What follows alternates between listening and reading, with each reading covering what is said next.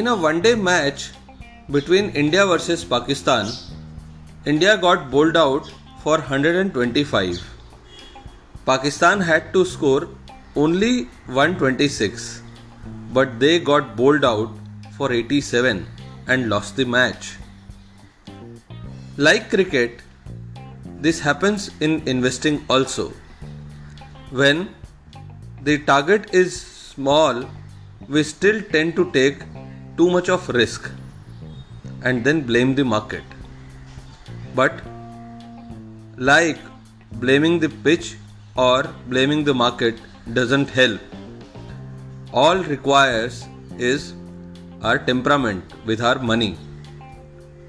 Wealth creation and wealth preservation are two most important aspect.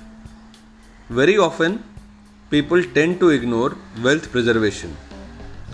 I have come across many retirees who end up taking lot of risk with their hard-earned money and eventually lose it to the market.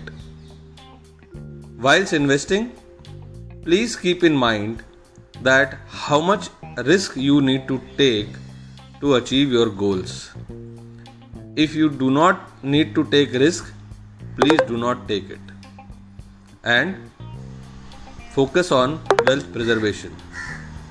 Thank you so much.